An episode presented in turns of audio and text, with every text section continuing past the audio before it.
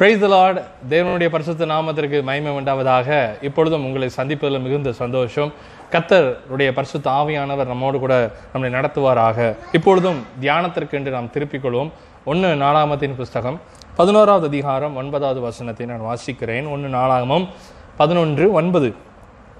தாவிது நாளுக்கு நாள் விருத்தி அடைந்தான் சேனைகளுடைய கர்த்தர் அவனோடு இருந்தார் என்று வேதம் சொல்லுகிறது அவன் நாளுக்கு நாள் விரித்து அடைந்தான் தேவனாய கர்த்தர் அவனோடு இருந்தார். சேனைகளின் தேவனாய கர்த்தர் ஒரு ராஜாவுக்கு ஒரு சேனையை போல் அவனோடு என்ன செஞ்சார்? பக்க பலமாக இருந்து அவனை வழி நடத்தினார் என்று வேதம் நினைச்சுகிறது சொல்லுகிறது. ஆனால் இது ஒரே நாளில் நடக்கவில்லை. நாளுக்கு நாள் நடந்து கொண்டதாக இருக்கிறதாக வேதம் நினைச்சுகிறது சொல்லுகிறது. இட்ஸ் அ ப்ரொக்ரெசிவ் அப்படின்னு சொல்லுவாங்க. ஒரு முன்னேற்ற கொண்டே இருக்கும். ஒரே நாளில் ஒரு மேஜிக் நடப்பதை போல அல்ல. கொஞ்சம் கொஞ்சமாக வளர்வதாக அது காணப்படுகிறது. ஒரு பயிரை எடுத்துக்கொண்டாலும் சரி ஒரு செடியை எடுத்துக்கொண்டாலும் சரி ஒரே நாளில் வளருவது அல்ல. அது சில காலத்தை எடுத்துக்கொள்கிறது. அது தேவன் அப்படியாக உண்டாக்கி வைத்திருக்கிறார். ஆனால் அந்த மாற்றம் இருக்கும் பொழுது ஒரு முன்னேற்றமும் சேர்ந்து என்ன செய்யப்பட வேண்டும்? இருக்க வேண்டும். நாளுக்கு நாள் நாட்களும் காலமும் மாறும் பொழுது மாற்றமும் சேர்ந்து வர வேண்டும். அதுவும் ஆவிக்குள்ளாக ஒரு மாற்றம் என்ன செய்யப்பட வேண்டும்? வர வேண்டும். மாற்றம் என்று சொல்லும் பொழுது ஒரு உயர்வு. ஆவிக்குள்ளாக ஒரு உயர்வு. ஆவிக்குள்ளாக ஒரு நிறுத்தி ஆவிக்குள்ளாக ஒரு மகிமை மேல் மகிமை அடைகிற ஒரு சந்தம் ஒரு சுவாபம் நமக்கெல்லாம் என்ன செய்யப்பட வேண்டும்? காணப்பட வேண்டும். இந்த தாவிதை குறித்து நாம் பார்ப்பதற்கு முன்பதாக தாவிதுக்கு ஒரு ஐந்து முகங்கள் இருக்கிறது. முதலாவது பார்த்தோம்னு சொன்னா அவன் ஒரு ஷெப்பர்ட் பாய் ஒரு ஆடு மேய்க்கிறவனா என்ன செய்கிறான்? காணப்படுகிறான். ஒரு இசை வாசிக்கிறவனாக இருக்கிறான். சங்கீதக்காரன் என்று வேதம் நினைச்சுகிறது சொல்லுகிறது. அவன் தீர்க்கதரிசி தே இயேசு கிறிஸ்துவையும் அவருடைய வருகையை குறித்து அவன் தீர்க்கதரிசியாய் சொல்லுகிறதை நம்ம பார்க்க முடிகிறது. அதுக்கப்புறம் பார்த்தீங்கன்னா கடைசியாக அவன் ராஜாவாக அவன் வீட்டிருக்கிறான். இந்த நாள் வரைக்கும் அவனுடைய நாமத்தை சொல்லத்தக்கதா இஸ்ரேல் தேசத்தின் கொடிகளிலே ஸ்டார் ஆஃப் டேவிட் என்று சொல்லப்படுகிறதான தாவிதி நட்சத்திரத்தை இங்கே பொறிக்கப்படுகிறது. தாவிது இஸ்ரேவேல் நாட்டின் ஒரு பெரிய அவனுக்கு ஒரு அங்கீகாரம் நினைச்சப்படுகிறது கொடுக்கப்படுகிறது. கொடுக்கப்படுகிறது சிட்டி ஆஃப் டேவிட் என்று சொல்வார்கள் எருசலேமே. இப்படி தாவிதுக்கு அநேக மேன்மையான காரியங்களை கத்தர் அவனுக்கு என்ன செஞ்சாரு? கொடுத்தார். ஆனால் இதையெல்லாம் கொடுப்பதற்கு ஒரு காரியத்தை பார்க்கணும். அவன் நாளுக்கு நாள் பரிசுத்த ஆவியில் என்று சொன்னால் ஆவிக்குள்ள அவன் வளர்ந்து கொண்டே இருக்கிறதை என்ன செய்ய முடியுது பார்க்க முடிகிறது. என்று சாமியில் தீர்க்கதரிசி அவனை அபிஷேகம் பண்ணினாரோ அந்நாள் முதற்கொண்டு பரிசுத்த ஆவியானவர் ச- சவுல் ராஜாவை விட்டு விலகி தாவிதின் மேல் அசைபாட ஆரம்பித்தார். அவனுக்குள் கிரியை செய்ய ஆரம்பித்தார் என்று வேதம் நினைச்சுகிறது சொல்லுகிறது. ஆனால் அதிலிருந்து அவன் ஒரு ஒரு மேலோக்கி போகிறதான ஒரு பரிசுத்த வாழ்க்கையில் அவன் செஞ்சு கொண்டிருந்தான்? வாழ்ந்து கொண்டிருந்தான். ஆவிக்குரிய வாழ்க்கையில் அப்படி ஒரு வாழ்க்கை அவனுக்குள்ளாக நினைச்சப்படுது காணப்படுது உங்களையும் என்னையும் கர்த்தர் பாருங்க நாளுக்கு நாள் விருத்தி அடைய செய்ய வேண்டும் என்று சொன்னார். உலகபரமாகவும் சரி ஆவிக்குள்ளியும் சரி கர்த்தர் நாளுக்கு நாள் விருத்தி அடைய செய்ய முடியாத கர்த்தர் விரும்புகிறார். அதற்கு அவன் என்னென்ன காரியங்கள்லாம் சிலவற்றை செய்தான் என்பதை நம்ம பார்த்துவிட்டு நான் முடிக்க உங்களுக்கு விரும்புகிறேன். முதல் காரியம் அவன் எவ்வளவு பெரிய ராஜாவாக இருந்தாலும் எவ்வளவு மேன்மை உள்ளவனாக காணப்பட்டாலும் அவனுக்கு பன்முகங்கள் இருந்தாலும் அவன் ஒன்றே அவன் சார்ந்து காணப்பட்டான். எப்பொழுதும் தேவனை சார்ந்து காணப்பட்டான். ஹி டிபெண்ட்ஸ் ஆன் லார்ட் கர்த்தரையே சார்ந்து வாழ்கிறவனாய் காணப்பட்டான். முதல் அவனுடைய அவனுடைய அவனை இஸ்ரேல் தேசத்தில் அங்கீகரிக்குவதற்கு ஒரு பெரிய சம்பவம் நடக்கிறது. நம்ம யாவருக்கும் தெரிந்ததுதான். தாவிது ராஜா அவனுடைய கோலியாத்தை என்ன செய்கிறான்? அவன் முறியடிக்கிறதை என்ன செய்ய முடிகிறது? பார்க்க முடிகிறது. அந்த சமயத்தில் நம்ம வாசிக்கலாம். ஒன்று சாமனின் புஸ்தகம் பதினேழாவது அதிகாரம் நாற்பத்தஞ்சு முதல் நாற்பத்தி ஏழு வரைக்கும் நம்ம வாசிப்போம் சொன்னால் அதற்கு தாவிது பெலிஸ்தீனை நோக்கி நீ பய பட்டயத்தோடும் ஈட்டியோடும் கேடகத்தோடும் என்னிடத்தில் வருகிறாய். நானும் நீ நிந்தித்த இஸ்ரவேலின் தேவனாய கத்தருடைய சேனைகளின் கர்த்தரின் நாமத்தில் என்ன செய்கிறேன்? இடத்துல வருகிறேன் என்று நினைச்சப்படுகிறது சொல்லப்படுகிறது. அவன் எப்பொழுதும் என்ன செய்கிறான்? நீ உலகத்தின் காரியங்களை சார்ந்து வருகிறாய். நான் என் தேவனையும் தேவநாமத்தையும் சார்ந்து வருகிறேன். வேறே ஒன்றும் அல்ல நான் உன்னை போல இட்டு ஈட்டியும் കാര്യങ്ങളും பலமான உள்ளவன் அல்ல. உன்னை போல உயரமானவனும் அல்ல. ஆனால் நான் வணங்குற தேவன் பெரிய தேவன் என்றும் நான் அவரையே சார்ந்திருக்கிறேன் என்றும் நான் பட்டயத்தை எந்த இதையும் சாரவில்லை. கோலியாத்து அவன் சந்திப்பதற்கு முன்பதாக சவுல் ராஜா தன்னுடைய பட்டயத்தை தன்னுடைய ஆர்மரை அவன் நினைச்சுகிறான் கேடகத்தை எல்லாவற்றையும் நினைச்சுகிறான் அவன் கொடுக்கிறதை பார்க்க முடிகிறது. அவன் சொல்கிறான் இது எனக்கு தகுதி அல்ல. இது நான் போட்டுக்கொள்ள கூடாது என்று சொல்லி தேவன் அவனுக்கு வைத்த காரியத்தை அவன் நாமத்தை அவன் நம்பி போயினான். கத்தரை மாத்திரம் டிபெண்ட் பண்ணி சார்ந்து நம் நாளுக்கு நாள் விருத்தடைய வேண்டும் என்று சொன்னால் முதல் காரியம் நாம் தேவனை சார்ந்து வாழகிற ஒரு பழக்கம் இருக்கணும். ஏசு கிறிஸ்து தன்னை சொல்லி தன்னை குறித்து வெளிப்படுத்தமா சொல்கிறார் நானே திராட்சை செடி நானே மெய்யான திராட்சை செடி என்னை அவன் என்ன செய்கிறான்? என்னை சார்ந்தவன் வாழ்வான்னு சொன்னான் அவன் என்னை கொடிகளா என்ன செய்வான்? வளருவான். அப்பொழுது மிகுந்த கனிகளை என்ன செய்வான்? கொடுப்பான் என்று சொல்லப்படுகிறது. அப்போ தேவனை சார்ந்து தாவிது வாழ்ந்ததை போல நானும் இயேசுவை சார்ந்து வாழும் பொழுது என்னுடைய வாழ்க்கையிலும் விருத்தி உண்டாகும். எப்படி? நாளுக்கு நாள் விருத்தி. இதோ ஒரு நாள் அல்ல ஒரு வாரம் அல்ல ஒரு மாதம் அல்ல. இல்லை என்றால் அப்படி ஜஸ்ட் லைக் தட் அப்படி ஆகப்படுறது இல்லை இட்ஸ் அ க்ரோத் அப்படியே மெதுவாக நடந்து கொண்டு இருக்கணும் அப்போ நீங்களும் நானும் யாரை சார்ந்து வாழ வேண்டும்? தேவனை சார்ந்து வாழ வேண்டும். கோலியாத்தை போல சவுல் ராஜாவை போலோ தனக்கு கொடுக்கப்பட்டதான சவுல் ராஜாக்கு கர்த்தர் கொடுத்ததான இராணுவத்தை அவன் சார்ந்திருந்தான். தாவீது அப்படி அல்ல தேவநாமத்தை சார்ந்திருந்தான். நாற்பத்தாறாவது வசனத்தை நம்ம பார்க்கும் பொழுது இன்றைய தினம் கத்தர் உன்னை என் கையில் ஒப்பு கொடுப்பார் நான் உன்னை கொன்று உன் தலையை உன்னை விட்டு வாங்கி பெலிஸ்தருடைய பாளையத்தின் பிணங்களுக்கு பூமியின் கடையாந்திர கடையாந்திரம் இன்றைய இன்றைய தினம் ஆகாயத்து பறவைகளுக்கும் பூமியின் கடையாந்திரங்களுக்கும் கொடுப்பேன். அதனால் இஸ்ரேவேலில் தேவன் ஒருவர் உண்டு என்று பூலோகத்தார் எல்லாம் அறிந்து கொள்வார்கள். அவன் ஏன் இதை நான் செய்கிறேன்னு சொல்கிறான் தனக்கு நாமம் உண்டாகத்தக்கையோ? இல்லை நான் ஆடு மேய்க்கிறவனா இருந்தாலும் எனக்குள்ள ஒரு பெரிய பலம் இருக்கிறேன் என்று ப்ரூவ் பண்றதுக்காக அவன் செய்யவில்லை. ஒரே காரியம் இங்கே இஸ்ரவேலின் தேவனாய கர்த்தர் இஸ்ரவேல் தேசத்தில் ஒரு தேவன் உண்டு என்றும் அவர்தான் உண்மையான தெய்வம் என்றும் பெலிஸ்தியர் அறிந்து கொள்வார்களாக. அதற்கு தான் அவன் செய்கிறான். அவன் நோக்கமே தேவ நாமத்தை மைமைப்படுத்துவது ஒருவன் தன்னை தான் தேவனை சார்ந்திருக்கிறான் என்று சொன்னால் அவன் நாளுக்கு நாள் நிறுத்தி விட வேண்டியதற்கு முதல் காரியம் அவன் தேவனை சார்ந்து இருக்க வேண்டும். அப்படி ஒருவன் தேவனை சார்ந்து இருக்கும் பொழுது அவன் தன்னை வெளிப்படுத்த மாட்டான். யாரை வெளிப்படுத்துவான்? தேவனாய கர்த்தரை வெளிப்படுத்துவான். அதனாலதான் சொல்லப்படுகிறது முதலில் நான் சொன்னேன் அதன் கொடிகள் தேவ இயேசு கிறிஸ்து அது கொடியாக இருக்கிறார். நான் அதில் கிளைதான். யாரும் கிளையை தனியா பார்க்க மாட்டாங்க. அது செடியா தான் பார்ப்பாங்க. ஒரு முழு செடியா தான் திராட்சை செடியை முழுதாயும் பார்ப்பாங்க. ஒரு தனியா ஒரு கொடியை எடுத்து பார்க்க மாட்டாங்க. இங்கேயும் தாவித அதுதான் சொல்றான் நான் அல்ல.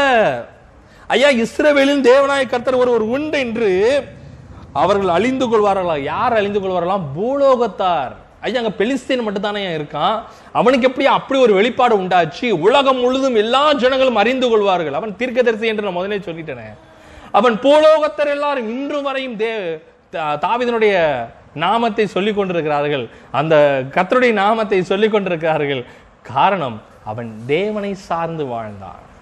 நாளுக்கு நாள் விரித்தடைவதற்கு முதல் தகுதி அவன் தேவனை சார்ந்து தேவனை மாத்திரம் சார்ந்து வாழ்கிற வாழ்க்கை. அநேகர் தேவனை சார்ந்து வாழ்கிறத நம்ம பார்க்கலாம். நாமும் சில வேளைகளில் தேவனை சார்ந்திருக்கலாம் பல வேளைகளில் தேவனை சார்ந்திருக்கலாம். ஆனால் எப்பொழுதும் தேவனை சார்ந்து வாழ்கிறோமா? என்றதான கேள்வி உங்களுக்கு நான் முன்பதாக வைத்து போகிறேன். நாற்பத்தி ஏழாவது வசனத்தை நான் வாசிக்கிறேன். கத்தர் பட்டயத்தினாலும் நீட்டினாலும் ரட்சிக்கிறவர் அல்ல என்று இந்த ஜனங்கள் கூட்டம் எல்லாம் அறிந்து கொள்ளும் யுத்தம் கத்தருடையது அவர் உங்களை எங்கள் கையில் ஒப்பு கொடுப்பார் என்றார். யுத்தம் நான் செய்ய போறதில்லப்பா கத்தர் தான் செய்ய போற அப்பவும் பாருங்க கர்த்தர் கர்த்தர் கர்த்தர். அப்போ இந்த மனிதன் தாவிது விரித்தறிவதற்கு முதல் காரணம் தேவனை சார்ந்து வாழ அதனால சங்கீதத்தில் எழுதப்பட்டிருக்கு சங்கீதம் இருபத்தேழு ஒன்று முதல் ஆறு வரைக்கும் வாசிக்கும் போது அதுல நான் உங்களுக்கு குறிப்பாக நான் நாலாவது வசனத்தை நான் வாசிக்கிறேன். கத்தரிடத்தில் ஒன்றை நான் கேட்டேன் அதையே நாடுவேன். ஏன்னா அவன் தேவனை சார்ந்திருக்கான் அல்லவா? நான் கர்த்தருடைய மகிமையை பார்க்கும்படியாகவும். ஐயா அந்த பிரகாரத்துல அவனுக்கு ஒரு வாஞ்சை. அந்த அடைக்கலம் குருவிக்கு அங்க உள்ளுக்கு போய் கூடு வைக்கிறதுக்கு இடம் கிடைக்குது நான் உள்ளுக்கு போக முடியலையே. இங்கே சொல்லப்படுகிறது நான் கத்தருடைய மகிமையை பார்க்கும்படியாக. அங்க தேவனுடைய பெட்டி இருக்கும் பொழுது அங்கே அங்கே கேருபீன்கள் தங்களுடைய சிறகுகளை மூடித்து இருக்கும் பொழுது தேவனுடைய மகிமை அது நடுவாக வெளிப்படுகிறதை அவன் காண விரும்பினான். எந்த மனிதன் தேவனை சார்ந்து இருக்கானோ அவன் தேவ மகிமையை காணும்படியாக இருப்பானே அன்றி உலகத்தின் மகிமைக்கு பின்பதாக போவதல்ல. அதனால்தான் ஏசு கிறிஸ்துவை பிசாசானவன் சோதிக்கும் பொழுது கடைசியாக அவன் உலகத்தின் சகல ராஜ்யங்களும் உலகத்தின் சகல மகிமையும் காமிக்கும் பொழுது தேவன் சொன்ன ஒரு வார்த்தை நான் தேவன் என்று ஒன்றும் நான் வணங்குவதில்லை. அல்லேலூயா இங்கேயும் பாருங்க தான் சொல்றான் ஐயா, கர்த்தருடைய மகிமையை நான் பார்க்கணுமே. நான் எதை நாடுகிறேன்? கர்த்தருடைய மகிமையை பார்க்கும்படியாகும். அவருடைய ஆலயத்தின் ஆராய்ச்சி செய்யும்படியாக நான் என் ஜீவனுள்ள நாளெல்லாம் கர்த்தருடைய ஆலயத்தில் தங்கியிருப்பதையே நாடுவேன். நீங்களும் நானும் எதை நாடிக்கொண்டு இருக்கிறோம் நான் நாளுக்கு நாள் விரித்தடைய வேண்டும் என்று சொன்னால் நாம் நாளுக்கு நாள் விரித்தடைய வேண்டும் என்று சொன்னால் நம்மளுடைய சார்ந்து கத்தரோடு இருக்க வேண்டும். நாம் எதை சார்ந்து வாழ்கிறோமோ அதை நாம் நாட ஆரம்பிப்போம். நான் கத்தரை சார்ந்து வாழ்கிறேன்னு சொன்னால் கத்தருடைய மகிமையை நாட ஆரம்பிப்பேன். கத்தருடைய மகிமை இன்னும் உணர நான் ஆரம்பிப்பேன். கத்தருடைய மகிமை மேல் மகிமை நான் அடைய வேண்டும் என்று நான் ஒரு திருப்தியே வராது. அதுதான் கர்த்தரை சார்ந்து வாழ்கிற ஒரு அடையாளமாய் காணப்படுகிறது. தாவி இது வெளிப்படுத்தி காமிச்சான் ஆலயத்தில் தங்கியிருப்பதே நாடு. எப்பொழுதும் மகி மைண்டெல்லாம் ஆலயம் ஆலயம். இன்று நீங்களும் நாங்களும் தான் தேவன் தங்கும் ஆலயமாக இருக்கிறோம். அதை சற்று இன்னும் ஆராய்ச்சி பண்ணி அதை இன்னும் கவனத்தோடு நாம் பார்க்க வேண்டியது அவசியமாக இருக்கிறது. அப்போ முதல் தாவிதி விருத்தறிவதற்கு முதல் காரணம் தேவனை சார்ந்து வாழ்ந்தான். இரண்டாவது காரியம் கத்தரை மாத்திரம் நம்பியிருந்தான். He trusted any one or he never put his trust in any one யாருமேதும் தன்னுடைய நம்பிக்கையை வைக்கவில்லை. யார் மீதும் தன்னுடைய நம்பிக்கையை வைத்து போருக்கு போகவில்லை? யா எதன் மேலே அவனுடைய நம்பிக்கை இல்லை. அனைக்கு கத்தர் அவனுக்கு அநேக பொண்களை கொடுத்தார் வெள்ளியை கொடுத்தார் அநேக ரதங்களை கொடுத்தார் பெரிய ராணுவத்தை கொடுத்தார். அதன் மேல் அவன் நம்பிக்கை போகாதபடி கத்தர் மேல் நம்பிக்கை வைத்திருந்தான். வாசிக்கலாம் சங்கீதத்தின் புஸ்தகம் இருபத்தி ஐந்தாவது அதிகாரம் ஒன்று முதல் ஐந்து வரைக்கும் நீங்க வாசிப்பீங்கன்னா இதை நீங்கள் தெளிவாய் புரிந்து கொள்ளலாம். இரண்டாவது வசனத்தை வாசிக்கிறேன். என் தேவனை உண்மை நான் நம்பியிருக்கிறேன். நான் வெட்கப்படாதபடி செய்யும். கத்தாவே உம்முடைய வழிகளை எனக்கு தெரிவியும். உம்முடைய பா பாதைகளை எனக்கு போதியும் என்று சொல்லுகிறான். அப்ப எந்த மனிதன் கத்தரை நம்பி இருக்கானோ அவன் எப்பொழுதும் வேதத்தை அறிந்து கொள்ள வேண்டும் என்று நினைப்பான். எப்பொழுதும் தேவன் வேத தேவனை அறிந்து கொள்ள வேண்டும். அவருடைய பாதை வாட் இஸ் இஸ் வே பரலோகத்துக்கு போறதான வாசல் என்ன? வழி என்ன? அவர் எனக்கு என்ன வழியை வைத்திருக்கிறான் எந்த வழியை நான் செல்ல வேண்டும் என்பதான நோக்கம் அவனுக்குள்ளே காணப்பட்டது. நாலு ஐந்து வசனத்தை நான் வாசிக்கும் பொழுது நீரே என் ரிச்சிப்பின் தேவன் உம்மை நோக்கி நாள் முழுவதும் காத்திருப்பேன். அப்ப முதல்ல அவன் தேவனை சார்ந்திருந்தான். அடுத்தது தேவனை மாத்திரம் நம்பி இருந்தான். வேற யாரின் மேலும் எதன் மேலும் நம்பிக்கை இல்லை. நமக்கும் எப்படி இருக்கிறது என்று கொஞ்சம் நம்ம ஆராய்ந்து பண்ணி பார்ப்போம். மூன்றாவது மிக முக்கியமான காரியம். தாவிதம் சொன்னாலே நமக்கு உடனே ஒரு ஸ்ட்ரைக்குக்கு வர வேண்டிய விஷயம் என்ன அப்படின்னா அவன் சங்கீதக்காரன். அவன் ஆராதனை வீரன். ஆராதனைக்கு மிகுந்த முக்கியத்துவம் கொடுப்பவன். நீங்களும் நானும் சொல்லலாம் பிரதர் நானும் ஆராதிக்கிறேன். பல வருடமாக ஆராதிக்கிறேன். அனுதினமும் ஆராதிக்கிறேன். நன்றி. கத்தருக்கு ஸ்தோத்திரம் உண்டாவதாக. ஆனால் இங்கே தாவிது ஆராதிப்பது என்பதை எதை சொல்லுகிறான் என்று நம்ம பார்க்கலாம். ஒன்று நாலாமத்தின் புஸ்தகம்.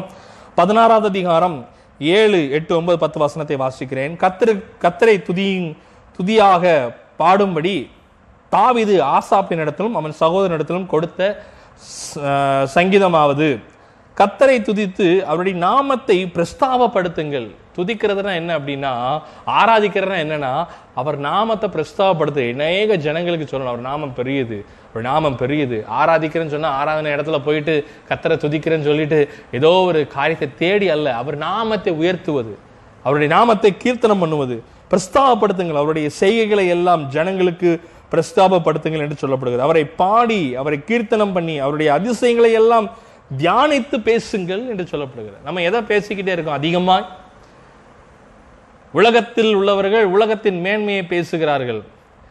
ஆனால் உங்களுக்கும் எனக்கும் எது மேன்மையா இருக்க வேண்டும் என்று வேதம் சொல்கிறேன் என்றால் சிலுவையின் உபதேசமே நமக்கு மேன்மையா இருக்க வேண்டும். தா பவுல் சொல்லும் பொழுது தன்னுடைய உபோத்திரவத்தை குறித்து மேன்மையாக பேசுகிறார். தன் தன் தன் தேவனுக்குள்ளாக திடப்படுவதை குறித்து மேன்மையாய் பேசுகிறார். தான் விழுந்து போகிறேன் ஆனாலும் கத்தரனை பலப்படுத்துகிறார் என்கிறதை மேன்மையாய் பேசுகிறார். இங்கேயும் தாவிது கத்தரை குறித்தே மேன்மை மேன்மை மேன்மை. ஒருத்தன் விருத்தி அடையணும் அப்படின்னா எதை குறித்து மேன்மை பாராட்ட வேண்டும்? தேவனுடைய அதிசயங்களை குறித்து மேன்மை பாராட்டும் கத்தர் உங்களுக்கு செய்த அதிசயங்களை மேன்மை பாராட்டுங்கள். என்னைக்கோ செஞ்சிருப்பாரு. மேன்மை பாராட்டுங்க. இஸ்ரேவேலின் தேவநாய கத்தர் அன்று இஸ்ரேவேல் ஜனத்துக்கு மேன்மை பாராட்டினார். அதை மேன்மை பாராட்டி பேசுங்க. உங்களுக்கு தெரிந்ததான அநேக சாட்சிகள் உண்டே. அதை மேன்மை பாராட்டி கத்தர் இவையெல்லாம் செய்தீரே. உங்க நன்றி என்று துதித்து பாடுங்க. தெய்வீக மகிமை உங்களை மூடும். ஒரு நன்றி உள்ள இருதயத்தோடு கர்த்தருக்கு கனம் செலுத்தும் பொழுது when you praise God when you lift your heart to the Lord and the glory of Lord will fill you. கர்த்தருடைய மகிமை உங்களை மூடும். தேவன் நீங்கள் துதிக்கும் பொழுது தேவநாமத்தை உயர்த்தும் பொழுது அதுதான் ஆராதனை. ஹalleluya அவர் நாமத்தை கீர்த்தனம் பண்ணுவது அதிசயங்களை சொல்லுவது. ஓ ஆராதனை மேல் அவர் இவளை செய்தார் அதை செய்தார் ஜனத்துக்கு இதை செய்தார் பாதுகாப்பை கொடுத்தார் இதை கொடுத்தார். எதுவும் பெற்றுக்கொள்வதல்ல. இதையெல்லாம் செய்திருக்கிறார். செய்ய வேண்டியது நிறைய இருக்கலாம். ஆனால் செய்ததை முதலாவது தேவனுக்கு நன்றி சொல்லுவோம். அதுதான் ஆராதனை என்று தாவிது விளங்குகிறார். பத்தாம் வசனத்தை வாசிக்கும் போது அவருடைய பரிசுத்த நாமத்தை குறித்து மேன்மை பாராட்டுங்கள். கர்த்தரை தேடுகிறவர்கள் இறுதியும் மகிழ்வதாக. கர்த்தர் மனுஷன் தேடணும் அப்படின்னா அவனுடைய அடையாளம் இறுதியும் மகிழ்ந்து இருக்கும் கர்த்தருக்குள் மனமகிழ்ச்சி இருப்பதே உங்களுக்கு பலன். அவன் சொல்லுகிறான் நான் கர்த்தரை குறித்து மேன்மை பாராட்டுறேன். அவருடைய பரிசுத்த நாமத்தை குறித்தே மேன்மை பாராட்டுங்கள். வேற எதையும் குறித்து மேன்மை பாராட்டுங்க. ராஜாவாகிய தாவீதை குறி எங்கேயும் அங்கே இடத்துல பாருங்க தாவீது செய்- செய்ததை குறித்து எங்கேயுமே மேன்மை பா என்னைக்கும் நாம் செய்ததை மேன்மை பாராட்டாதபடி கர்த்தர் செய்ததை மேன்மை பாராட்ட. அதுதான் ஒரு மனிதனை கர்த்தர் விருத்தி அடைய செய்கிறார். ஆவிக்குள் அவன் விரித்தடைந்து கொண்டே இருந்தான். தாவிது வர வர விரித்தடைந்தான் என்பது ஆவிக்குள் அவன் விரித்தடைந்து கொண்டே இருந்தான். தேவனை சார்ந்து தேவன் மேல் மாத்திர நம்பிக்கை. மூன்றாவது துதி. ஆல்வேஸ் பிரைசிங் காட் கத்திர நான் எக்காலத்திலும் சோத்திருப்பேன் அவர் துதி எப்பொழுதும் வினாவில் இருக்கும். எப்பொழுது சொல்றான்? நெருக்கம் வரும்பொழுது சொல்றான் நான் எப்பொழுதும் துதிப்பேன். அதுதான் ஆராதனை. தட்ஸ் த பிரைஸ் கத்தரை நான் துதிக்கிறேன் என்று சொன்னால் அதுதான் அடையாளம். அவன் மூன்றாவது ஒரு ஆராதனை வீரன் என்று நாம் பார்த்தோம். ஆராதனைக்கு முக்கியத்துவம் கொடுக்கறதை நம்ம பார்த்தோம். சங்கீதம் ஒன்பது ஒன்று ரெண்டு வாசிக்கும் பொழுது கர்த்தாவை என் முழுதையை தொடும் துதிப்பேன். உம்முடைய அதிசயங்களை எல்லாம் விவரிப்பேன். உம்மில் மகிழ்ந்து களி கூறுவேன். உன்னதமானவரை உமது நாமத்தை கீர்த்தனை பண்ணுவேன் என்று ஆராதனை குறித்து சொல்லுகிறான். நான்காவது ஒரு காரியத்தை பார்க்கும் பொழுது ரொம்ப முக்கியமான விஷயம். இது ஒரு மனிதன் தேவனை தேடுவதற்கான ஒரு சிறந்த அடையாளம். எது என்று சொன்னால் கன்சர்ன் அபவுட் காட்ஸ் ஹவுஸ் தேவனுடைய ஆலயத்தை குறித்தும் வீட்டை குறித்தும் அவன் மிகுந்த கவனமாக மிகுந்த அதன் மேல ஒரு பெரிய பாரத்தோடு காணப்பட்டான். ஒன்று நாளாகமோ பதினேழாவது அதிகாரம் ஒன்று ரெண்டு வசனத்தை நம்ம பார்க்கலாம். தாவிது தன் வீட்டிலே வாசமா இருக்கிற போது அவன் தீர்க்கதரிசியாகிய நாத்தானை நோக்கி பாரும் நான் கேதுரு மரம் வீட்டிலே வாசம் பண்ணு. கத்தருடைய உடன்படிக்கை பெட்டி பெட்டியோ திரைகளின் கீழ் இருக்கிறது என்றான். அப்பொழுது தேவனுடைய வார்த்தை உண்டாகி அதை செய் என்று சொல்லுகிறார். இப்போ அவன் அவன் அவ்வளவு போராட்டம் அவ்வளவு கஷ்டம் அவ்வளவு நெருக்கம் அநேக சிறை உபத்திரவம் இதெல்லாம் கடந்து போன பிறகு கத்தர் ஒரு மேன்மையை கொடுத்துட்டார். இப்ப கத்தர் மேன்மையை கொடுத்துட்டாருன்னு சொல்லி அவன் ரிலாக்ஸ் ஆகாதபடி அவன் சிந்தையில அடுத்த ஒரு ப்ராஜெக்ட் வருது. இஸ் a பிஸி மேன் எதுல அப்படின்னா ஸ்பிரிட்ல அநேகர் உலகத்துல பிஸியா இருக்கிறாங்க. உலகத்துக்கு பிஸியா இருக்கிறாங்க. தாவிது உலகத்திற்காக அவன் உலகத்துல மேன்மையாய் அவன் கத்தர் வைத்திருந்தாலும் he is busy in spirit ஆவியில் அவன் மிகவும் பிஸியாக இருந்தான். தேவனுக்கு என்று ஏதாவது செய்யணுமே. இந்த ஆலயத்துக்கென்ற ஏதாவது செய்யணுமே. நீங்கள் போகிற ஆலயத்திற்கு ஏதாவது செய்ய வேண்டுமே. உங்களுக்கு கத்தர் கொடுத்த ஆலயத்திற்கு நீங்கள் ஏதாவது செய்ய வேண்டுமே. என்ன செய்யணும்? எப்பொழுதும் ஆலயத்தை குறித்த ஒரு கவனம். ஆலயத்தின் குறித்துனா வெறும் இந்த வா- இந்த ஆலயத்து மாத்திரம் இல்லை நீங்கள் போகிற ஆலயம் மாத்திரம் இல்லை நீங்கள் தான் தேவன் தங்கும் ஆலயம். அதையும் கவனமாக நீங்கள் பார்க்கணுமே. அல்லேலூயா பாருங்க அவன் மிகுந்த கவனமாக இருந்தான். கத்தருக்குன்னு ஏதாவது செய்யணும். கத்தருடைய காரியம் இப்படி இருக்கு இதை செய்யணும் வேண்டுமே இது இப்படி இருக்கிறது ஆலயத்தில் இந்த காரியம் இந்த குறைபாடு இருக்கு இது இப்படி இருக்கு அதை மேன்மையாய் செய்ய வேண்டும் மேன்மையான காரியங்களை செய்ய வேண்டும் என்கிறதான நோக்கம் அவனுக்குள்ள என்ன செஞ்சுட்டு இருந்தது? ஓடிக்கொண்டே இருந்தது. அப்போ நான்காவது பார்த்தோம் அவன் மிகுந்த கவனமாக தேவனுடைய ஆலயத்தின் மேல பாரமா இருந்தான். இஸ் கன்சன் ரொம்ப பாரம். கத்தருடைய ஆலயத்தில் இப்படி செய்யணும் அப்படி செய்யணும் மிகுந்த கவனத்தோடு காணப்பட்டான். அதை நீங்கள் ஒன்று நாளாகவும் இருபத்தி ரெண்டு அஞ்சில் பார்க்கும்போது அவன் தாவிது தன் மரணத்திற்கு முன்னே திரளாய் சேகரித்து வைத்தான் ஆலயத்துக்கு என்று சொல்லப்படுகிறது. கத்த சொல்லிட்டாரு சாலமன்னா ஆலயம் கட்டணும். சரி ஆண்டவரே நான் சேர்த்து வைக்கிறேன் அவன் கெட்டட்டும். அவன் தனக்கென்று சேர்த்து வைக்கவில்லை. வல்லுநர்கள் வல்லுனர்கள் இந்த தேவ ஆலயம் சாலனோ சாலமோன் கட்டின தேவாலயத்தின் எஸ்டிமேஷன் கிட்டத்தட்ட ஆறு பில்லியன் அமெரிக்கன் டாலர் என்று சொல்கிறார் பல கோடி ரூபாய். அதையெல்லாம் தாவிது அன்றே சேர்த்து வச்சுட்டு போயிட்டான். தனக்கென்று சேர்த்து வைக்கவில்லை தன் ராஜ்யத்துக்கென்று சேர்த்துக்கவில்லை வைக்கவில்லை கர்த்தருக்கென்று சேர்த்து வைத்தார். அவனுக்கு தெரியும் நான் கர்த்தருக்கு எதை விதைக்கிறேனோ கர்த்தர் அதை நிச்சயமாக அதை அங்கீகரிக்கிறார் என்று. அது நித்திய நித்திய காலமாய் அது எனக்கென்று சொல்லப்படுகிறது என்கிறது தாவீது அறிந்திருந்தான். அதனால தான் தேவனுக்கென்று சகல காரியத்தையும் செய்தான். தேவன் தேவன் தேவன் என்று தன்னுடைய காரியத்தை எல்லாம் ஒப்பு கொடுத்ததா என்ன செய்ய முடிகிறது? பார்க்க முடிகிறது. ஐந்தாவது ஒரு காரியத்தை நான் சொல்லி நான் முடிக்க வருகிறேன் பாருங்க அவனுடைய பாவத்திற்காக அவன் மனம் திரும்புகிறான். அது ரொம்ப முக்கியம். அவன் விருத்தடைய வேண்டும் என்று சொன்னால் சில நேரத்தில் நம்மளுடைய குறைகள் வரதான் செய்யும். ஆனால் அந்த குறைவிலிருந்து நான் பாவி என்றும் என் பாவத்திலிருந்து எனக்கு கர்த்தர் மீட்பை தருகிறார் என்றும் இந்த பாவத்தை நான் மீறி செய்யக்கூடாது என்கிறதான மனம் திரும்புதல் எனக்கு உண்டாகும் பொழுதுதான் கத்திரனை விரிவடைய வைப்பார் விரித்தடைய வைப்பார். இல்லை என்றால் ஒரு ஸ்டேஜுக்கு அப்புறம் அவ்வளோதான் நின்று போயிடும். அப்போ கர்த்தர் நம்மிடத்துல பேசி கொண்டிருக்கிறார் தாவிதை விருத்தடைந்ததை போல கர்த்தர் நம்மளையும் விருத்தடைய வேண்டும் என்று சொன்னா நாம் தேவனை சார்ந்து வாழ வேண்டும். தேவனை மாத்திரம் நம்பி இருக்க வேண்டும். கர்த்தரை துதிக்க வேண்டும். கர்த்தருடைய ஆலயத்தின் மேல் கவனமா இருக்க வேண்டும். கர்த்தருடைய ஊழியர்கள் மேல் கவனமா இருக்க வேண்டும். கடைசியாய் பார்த்தோம் நீங்கள் மனம் திரும்ப வேண்டும். பாவம் ஒருவேளை செய்வீர்கள் என்று சொன்னால் அந்த பாவத்திலிருந்து உடனடியாய் ஒரு ரிப்பெண்டன்ஸ் உங்களுக்கு உண்டாவதாக. அப்படி நீங்கள் செய்யும் பொழுது அங்கே ரெண்டு சாமியின் புஸ்தகம் பன்னிரெண்டு பதிமூணு வாசிக்கும் பொழுதும் சரி சங்கீதம் முப்பத்தி ரெண்டு மூணு அஞ்சு வாசிக்கும் போதும் சரி நீங்கள் அங்கே காண முடியும் தாவித தன் பாவத்திற்கு என்று மனம் திரும்பினான். எனக்கு அருமையான தேவனுடைய பிள்ளையே இந்த ஐந்து காரியங்களையும் செய்வீன்னு சொன்னால் கர்த்தர் உங்களை வாழாக்காமல் தலையேற்றுகிறார். நாளுக்கு நாள் விரித்தடைய செய்கிறார். தாவிது தன் தேவனுடைய கர்த்தர் தேவனுடைய கர்த்தருக்கு பாருங்க இருதயத்துக்கு ஏற்றவனாக இருந்தது இப்போ நீங்களும் நான் இருப்பதற்கு இந்த ஐந்து காரியம் செய்வோம். கர்த்தர் உங்களை மென்மேலும் ஆசீர்வித்து விரிவடைய செய்வாராக. ஆமேன். கர்த்தர் உங்களை ஆசீர்விப்பாராக.